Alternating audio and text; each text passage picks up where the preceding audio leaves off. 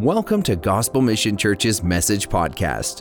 We pray that God will meet you in this time with a fresh revelation of His love for you and that you will be challenged to align with the amazing plans that God has waiting for you. We hope you enjoy this week's message. Jesus, we love you. And we just finished singing, Lift Up Your Eyes and See the King of Heaven. So this morning, that's, that's, that's our heart's cry. So we ask, Holy Spirit, that, that you would come as a spirit of wisdom and revelation in the knowledge of God, that you would open up our eyes to see the Son clearly. Yeah, in His name, amen. So, as I was preparing for this message and thinking ahead to it over the last two or three weeks, the, the song, uh, this Christmas carol that kept going through my head was Joy to the World. Joy to the world, the Lord has come. Let earth receive her King. Because there's, there's very few things in, in, in all of Scripture that can come close to matching the wonder and awe and joy of the incarnation. And the incarnation is a term we use, it's a theological term. It's, it's Jesus becoming a human being, it's Jesus becoming a baby. We call that the incarnation. And there's very few things that can even get close to equaling that sort of joy. I, I love in the Christmas story, and if you've never read through the Christmas story before, it's in Luke chapter 2. But in Luke chapter 2, verse 10, these shepherds, they, they appear, or uh, the shepherds don't appear, the shepherds were there, but angels appear to these shepherds to tell them about Jesus. And the angel says this I bring you good news that will cause great joy for all the people. He says, I'm bringing you good news. Why? Because the birth of Jesus changes everything. Jesus coming to earth, it changes everything. Because this baby in a manger, he came to set us free. He came to break the power of sin and shame and condemnation off of us. He came to make a way for us to be in relationship with the Father. And He came for people who were broken and hurting and sinful and unworthy. And I love that because it means He came for people like us. Just on, on Thursday night, our, our students, we were out at Cara Center, which is an addiction treatment center for women in Winnipeg. It's, it's a ministry of Union Gospel Mission. I, I love that place. Great leadership there, great staff, and, and great ladies. And, and one of our students, Audrey, was actually sharing a message, and I'm sure she loves that I'm, I'm mentioning this story, but she was sharing a devotional with them uh, just about the reality that, you know, when, when, these, when these angels came to announce the news of Jesus, it wasn't to kings that they came to give that message wasn't to the highest political figures or the richest people. It was to shepherds, the blue collar workers of the day. It was to shepherds out in their fields. That's who they announced the message for. It's for people like us. And, and I love that reality of his coming. And, and I also uh, love that in, in Luke 2, verse 10, the angel doesn't just say it's good news, that, but that it's good news of great joy. Like this, this is really, really good news. Like the idea is that we should be the happiest people on the planet. And, and, I understand that there's like real trauma and trouble and struggle and difficulty in our lives. Like, like that pain is real. But in some ways, that's even more so why we should be filled with hope. Because the coming of Jesus means this that the difficult situations we're working our way through, they're all just temporary. And we have the hope of eternal life and eternal joy in a world where there is no more death or suffering or pain or brokenness. We have a reason to rejoice even in the midst of the hurt. Even in the midst of times of heartache, we have a reason to rejoice and we have a comfort for our soul because Jesus came with this promise of something so much more. He, he came to earth to set in motion this plan which would lead to his death on the cross for our sins and then his resurrection to give us a promise of new life with him and eternal life. And then I, love the, the overwhelming mercy of God in the middle of it. Because I mean, he, he already he sends his son. How much more merciful can you get?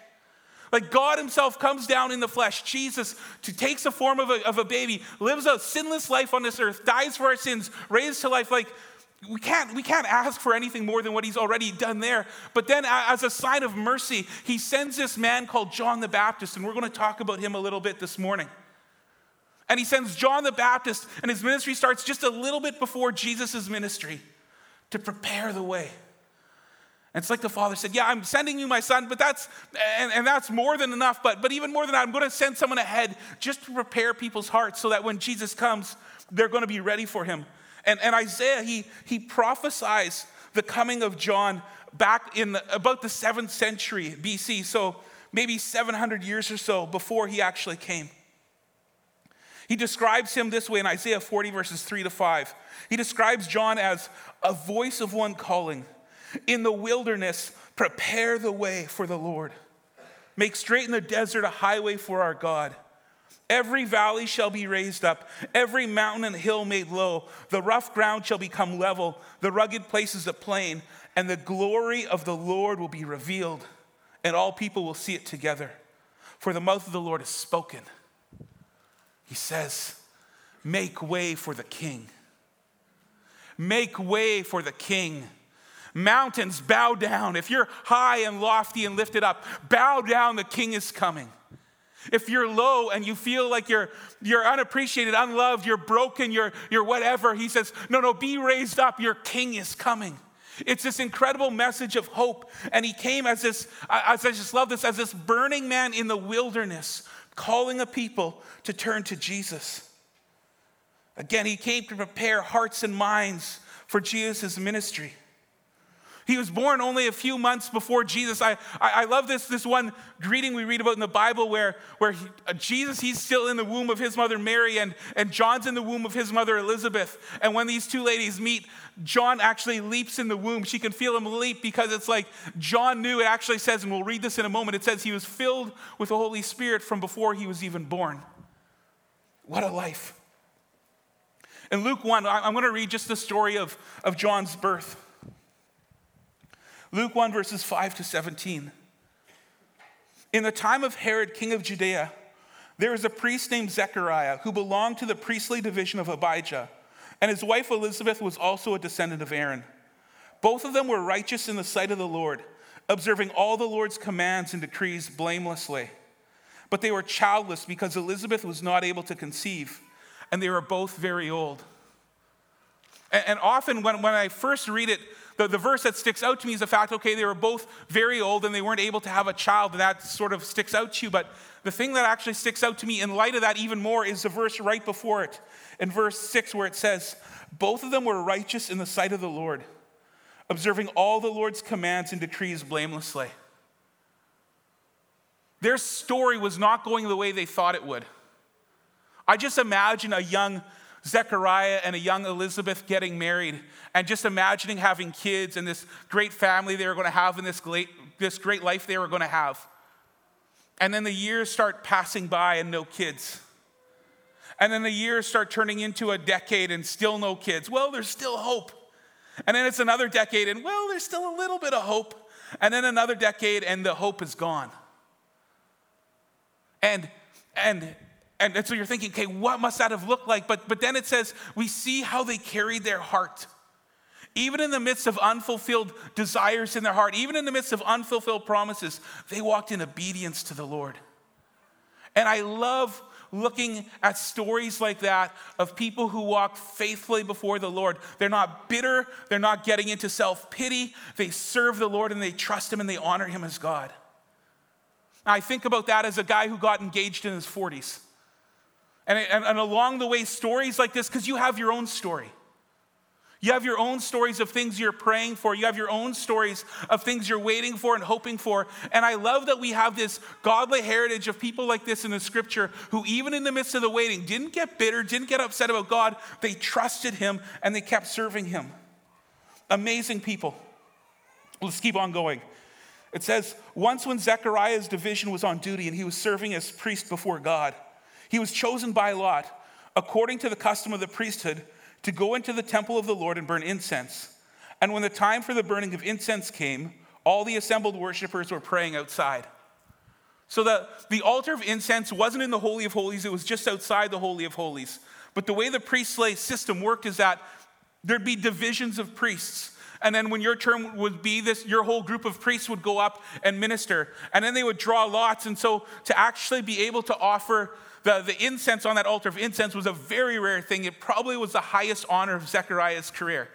So this is awesome. He's like, oh, wow, what an honor. I mean, he's not in the Holy of Holies, but he's right outside of it. It's like, wow, to actually be that close to the glory and presence of God in the temple. What an honor. And then it says, Then an angel of the Lord appeared to him, standing at the right side of the altar of incense. And when Zechariah saw him, he was startled and was gripped with fear.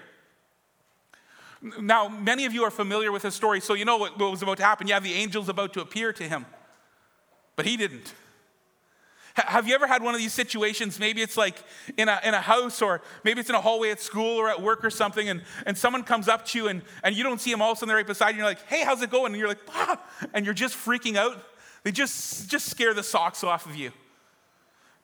Just imagine that. That's what happened to John, except it was an angel of the Lord.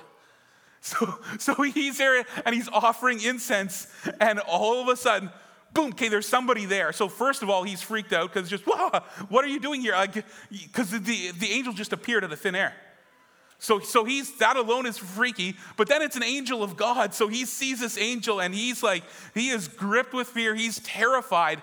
So often in the Bible, um, when people have a, an, an, encounter with an angel of the Lord, like their, their first feeling is just terror. Oh my goodness! Like they come, they come in, in like proximity to the glory of the Lord. So he's he's freaking out. He's like, "What is going on here?" He's absolutely terrified. But the angel said to him, "Do not be afraid, Zechariah. Your prayer has been heard. Your wife." Some of you just need to hear that, by the way.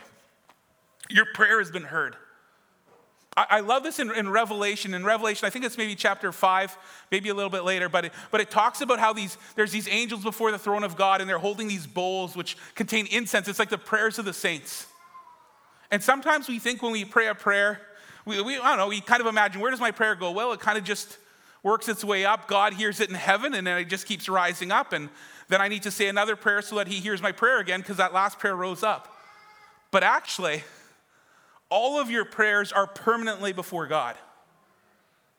So there's things that some of you prayed for 30 or 40 years ago, and that prayer is, is still there right now before the throne of God, as if you just prayed it like that. He hears every prayer. He hears every prayer. And there's great encouragement in that because sometimes the answer doesn't come as quickly as we want. But, but to understand this reality that He actually hears our prayers is a powerful thing. The, some of you think, well, yeah, the God of the universe, maybe he hears the prayers of a, of a pastor or something, but, but I don't know about mine. No, he hears your prayer. Your prayers have been heard. I, I just love that statement. As a side note, um, let's, let's keep trying to go here. Um, your prayer has been heard. Your wife Elizabeth will bear you a son, and you are to call him John. And then, starting in verse 14, the angel starts prophesying about who John the Baptist is going to be. Angel says, He will be a joy and delight you, and many will rejoice because of his birth. For he will be great in the sight of the Lord. He is never to take wine or other fermented drink. And, and the, the importance of that was that in Numbers chapter 6, the Lord, he, he talks about the, this group of people called the Nazarites.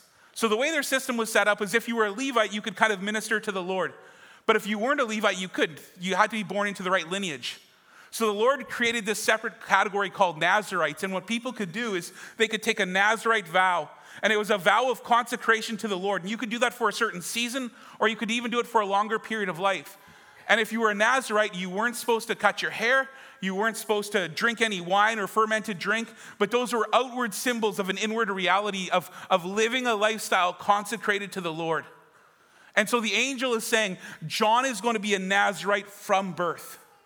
He's going to be consecrated to me from his birth. His whole life is supposed to be lived in this way. Interestingly enough, in the story of Samson, Samson was supposed to be a Nazarite to the Lord. That's why he wasn't supposed to cut his hair, and when his hair got cut, he would lose his strength because it was supposed to be a symbol of his devotion to the Lord. But he was a horrible failure in, the area of character in his life. John the Baptist is different.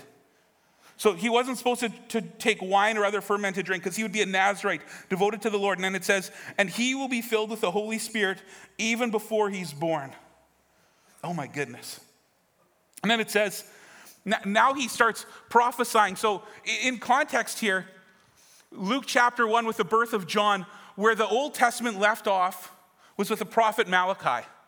And then you have these 400 years of silence and no prophet in Malachi chapter 4, 5, and 6, Malachi ends off and he's talking about how, how before the, the, the Lord comes back, before Jesus comes, he's, he's going to send the, he's going to send the prophet Elijah to turn the hearts of the, of the fathers to the children and the children to the fathers, basically to turn people back to the righteous ways of the Lord. That's what he prophesies in Malachi chapter 4 and then 400 years of silence. Now, here's the Lord speaking 400 years ago about who John's going to be. And it says, He will bring back many of the people of Israel to the Lord their God. And he will go on before the Lord in the spirit and power of Elijah to turn the hearts of the parents to their children and the disobe- disobedient to the wisdom of the righteous, to make ready a people prepared for the Lord. And he's saying, this is going to be part of the fulfillment of what Malachi prophesied. That John's going to function in the spirit and power of Elijah to turn a nation back to God. So Zechariah must have been hearing this and was in absolute like awe. What is going on? I, I find it interesting in um,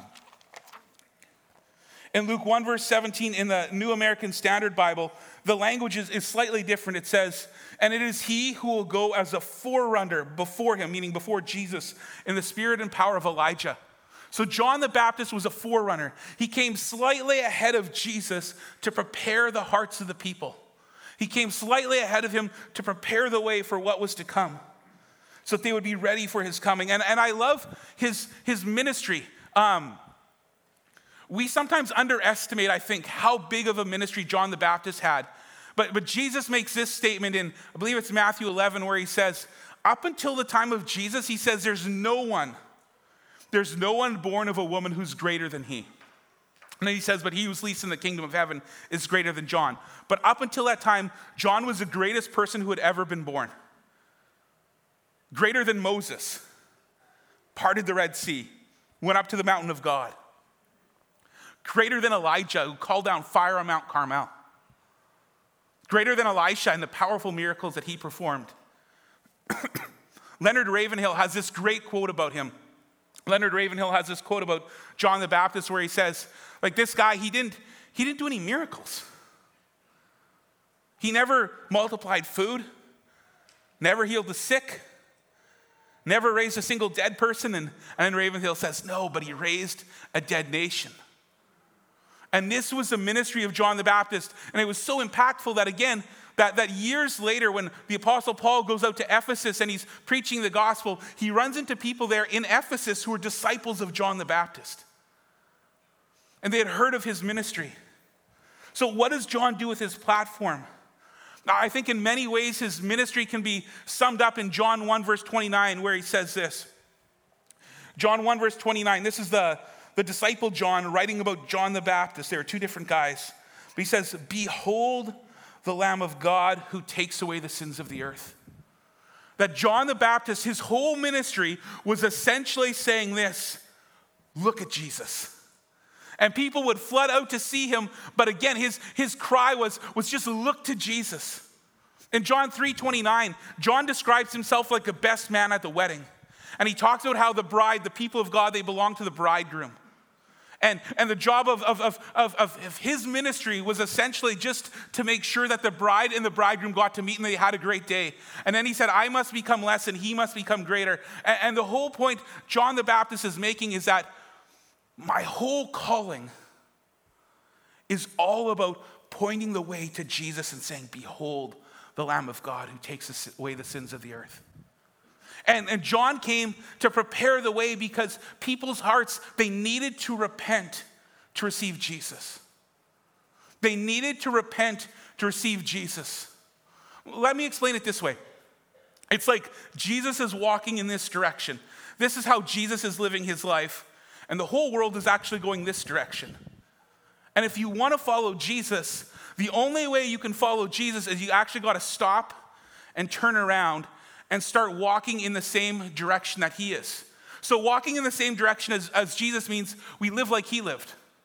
We obey his teachings, we obey his commands. He lived out all of his commands, and we gave his commands. He was saying, like, live like I do, walk like I do. So he was inviting us to actually follow him and walk in the path of his commands.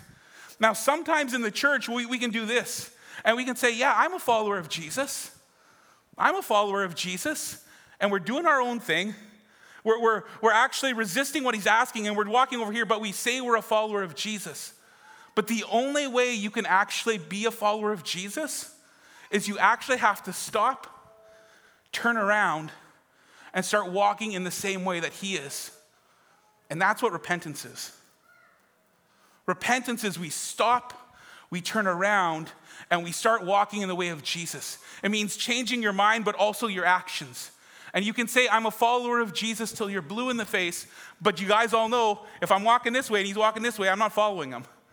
I'm just saying it with my mouth. And so that's what repentance was about. He came to prepare the way. And repentance is really, really good news. Repentance is really good news. In John 1, verses, um, or 1 John 1, verse 9, sorry, we see this, this, this powerful verse. It says, If we confess our sins, he, he is faithful and just and will forgive us our sins and purify us from all unrighteousness. Many of you have heard this Bible verse, maybe you even memorized it in the past. This verse is incredible. If you confess your sins to Him, you turn from them, every single dumb thing you have ever done in your life, you're cleansed from it. You know, even some of you, you have, you might have some dumb things you did in your youth, and you, maybe you've been married for years, and you've never even told your spouse you're so embarrassed about these things. Or maybe you, you have things in your life and you've never told your parents or your, your friends around you because you have so much shame on you because you did this, this thing. And Jesus says, or in the word says that if we confess our sins, he is faithful and just to forgive you and cleanse you from all unrighteousness. Guys, repentance is the best news in the world. It's the best news in the world. We sometimes have this picture of angry repentance preachers. No, no, no, no, no. Repentance is amazing. It's our way out of the, out of the shackles of sin and shame and condemnation. Have you ever seen the look on somebody's face when they realize they're forgiven of their sins?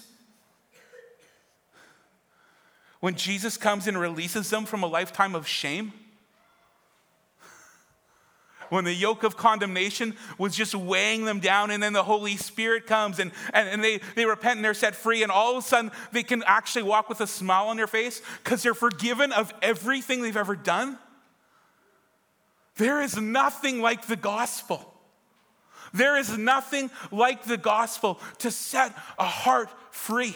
This is incredible news. So, John came with this message. No wonder it said that his message would come with great joy. We think of him as this angry guy because he gave it to the hypocrites.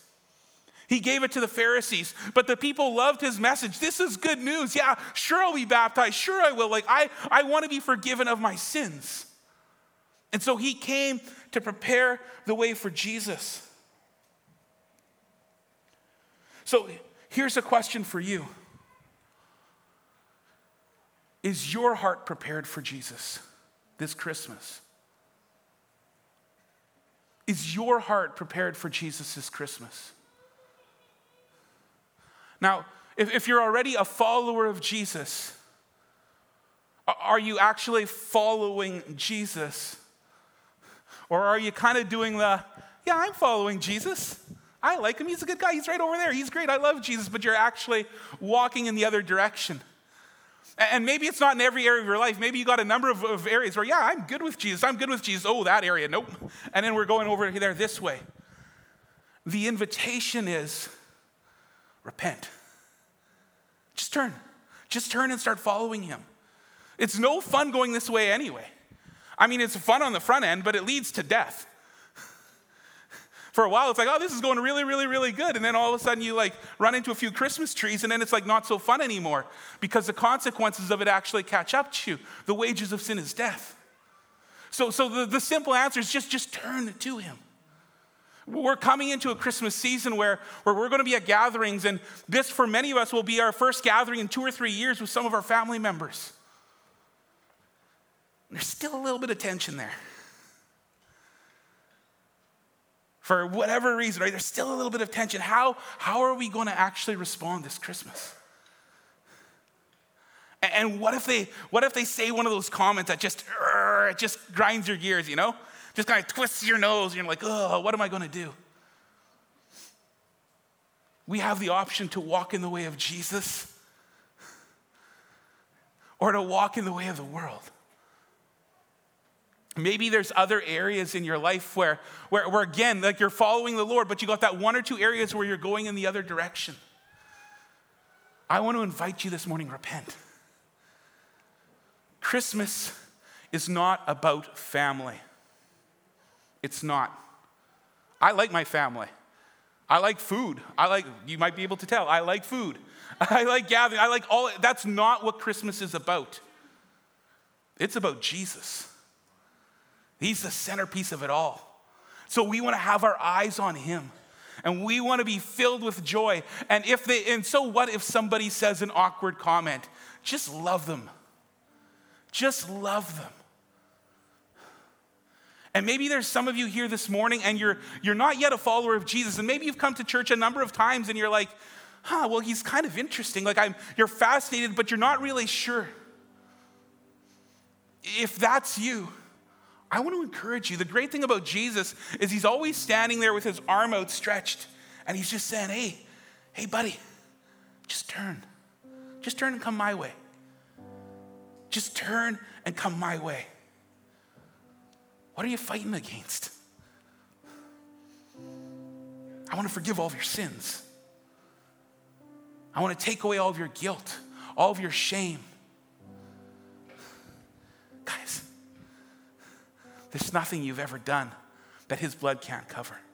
His blood's really, really powerful. He's God. He's really, really, really powerful. I was telling my students this comment this past week, but if, if you think that your sins are so bad that God can't forgive you, I got good news for you. You're not that special. you're not that special that you're the one human being that, that his blood can't cover your sins. Well, my sins are way, oh, if you knew what I did, Jesus is like, guys, you're not, my, my blood covers all of it. If you haven't been following him, if you've been kind of on the fence, I, I want to encourage you. This is a great morning to just hop off of that fence and just start walking in his direction. Say, Jesus, I turn from my sin. I give you my life. I'm yours. I, I want to walk in your path. If that's you this morning, I, I just, I want you just to tell the Lord that, even right now. And I'd encourage you because in a moment we're to uh, we're to wrap up in, in, in, a few minutes, and we actually have a prayer room. It's right outside the sanctuary. It's it's just right in the in the back corner, right across the hallway there, right kind of by the childcare spot. There's a room there, and we have some people who would love to pray for you. How are we going to respond to this invitation? Is there room in our heart for Him? And then, and then one last point before we wrap up.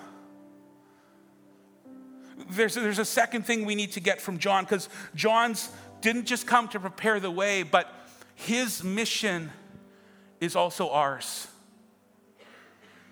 See, God sent one man, John the Baptist, anointed him with the Holy Spirit, and sent him out to one nation to prepare him for Jesus' first coming. But Acts 2 talks about the outpouring of the Spirit on all believers. So before Jesus comes a second time, he's not just anointing one man as a John the Baptist, he's pouring out his Spirit on the whole church. So he's anointing you and me to prepare the entire planet for Jesus' return. You're a forerunner too, just like John. And, and our mandate as a forerunner is this is to be like John. Now, you don't need to wear camel skin. Don't need to eat wild, wild locusts and honey. But what, what we need to do is just like him and say this Behold the Lamb of God who takes away the sins of the earth. Again, there's no better message. There's nobody in Winkler or Morden or Altona or Carm, wherever you're from, there's nobody there who carries more hope than you do because you know who Jesus is. You carry the, the message that can set the most broken and hurting person free. You carry a message of eternal life and joy and goodness. In a second, we're going to close with the song, Joy to the World, the Lord has come. There's no greater joy than knowing Jesus. And this is our call as a people. Because we got good news. We got really, really, really good news. And people need to hear it. People need to know there's hope. People need to know there's hope. We're going to have conversations over the next few weeks, probably, with some people that, and it's going to be a hard Christmas for them. Because they're thinking about issues with family. Maybe someone's not there this year.